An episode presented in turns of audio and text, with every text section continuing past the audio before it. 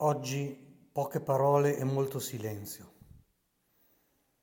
Una grande ammirazione, una grande adorazione per l'estremità dell'amore di Dio che si manifesta nella croce del Figlio, in questo Gesù crocifisso. Lì si vede quello che i grandi padri antichi dicevano, quod non assumitur non sanatur. Tutto il bene e il male, tutto l'amore e il dolore, finché sono nelle mani dell'uomo che ha distrutto tutto, eh, fanno una brutta fine. Invece, nelle mani di Dio, eh, nell'umanità del figlio, il bene riesce bene e il male finisce male. Tutto viene giudicato. Hm? Ciò che è buono come buono e ciò che è cattivo come cattivo. Però appunto nelle mani di Dio. E allora ecco perché lo vediamo oggi insanguinato, condannato, ucciso e lo vedremo poi invece glorioso a partire da, dalla domenica di Pasqua. Oggi proprio dobbiamo sostare proprio su questa estremità dell'amore, per cui già i carmi del servo sofferente dicono così, non apparenza né bellezza per attirare i nostri sguardi, certo, perché è tutto carico dei nostri peccati,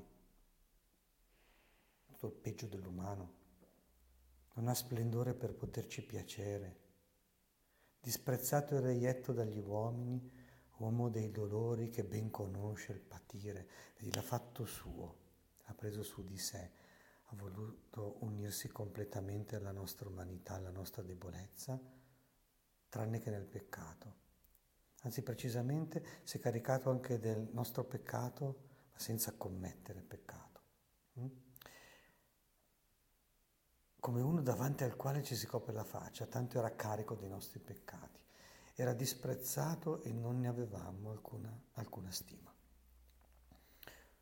Poteva essere equivocato come perdente, come un perdente, come un fallito, come uno che aveva avuto la pretesa di essere il Messia era stato falsificato. E può essere una tentazione anche per noi voler vincere con le armi di questo mondo partendo da quella radice di orgoglio che ci porta al desiderio di autoaffermazione, di successo mondano.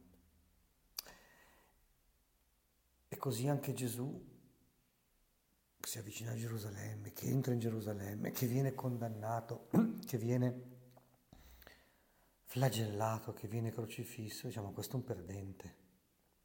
Ma allora Isaia continua eppure egli si è caricato delle nostre sofferenze. Eh? Ha fatto sua sofferenza la nostra sofferenza. Si è addossato i nostri dolori, eh? perché solo così poteva vincere. Ecco, quando non assumitur non sanatur. Ciò che non viene assunto dall'umanità di Gesù non viene risanato in noi. E dire che noi lo giudicavamo castigato, percosso da Dio, umiliato.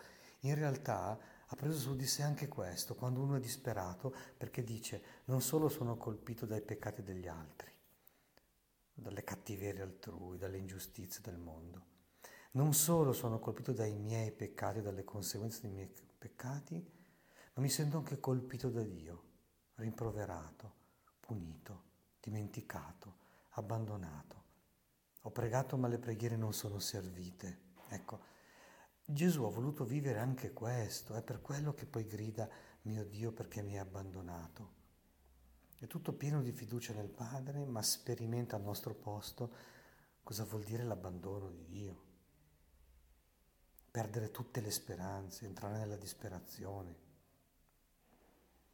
Eppure si è caricato le nostre sofferenze e noi lo giudicavamo percosso e umiliato da Dio.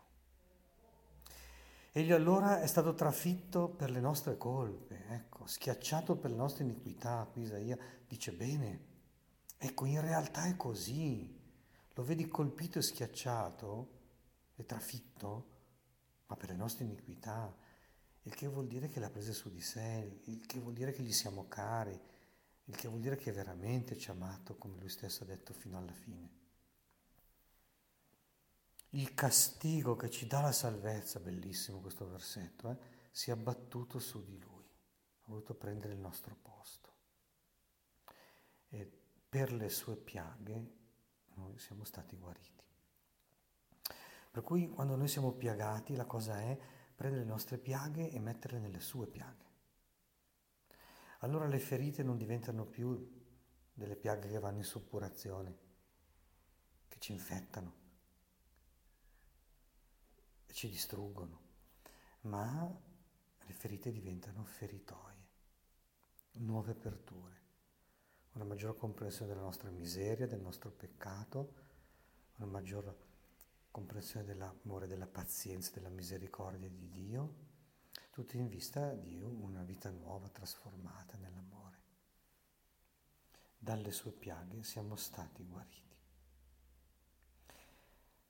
Vediamolo anche proprio come medicina di salvezza questo, eh? i grandi santi tutti raccomandano, quando si ha un problema troppo grave, quando c'è una ferita profonda, quando non sappiamo come fare, quando tendiamo a reagire male, eh, reagire male vuol dire smettere di sperare, smettere di pregare, ripiegarsi su se stessi, darla vinta al male, al peccato, alla morte, al demonio, che ci tenterà in questo, eh, di isolarci col nostro male guardare il crocifisso.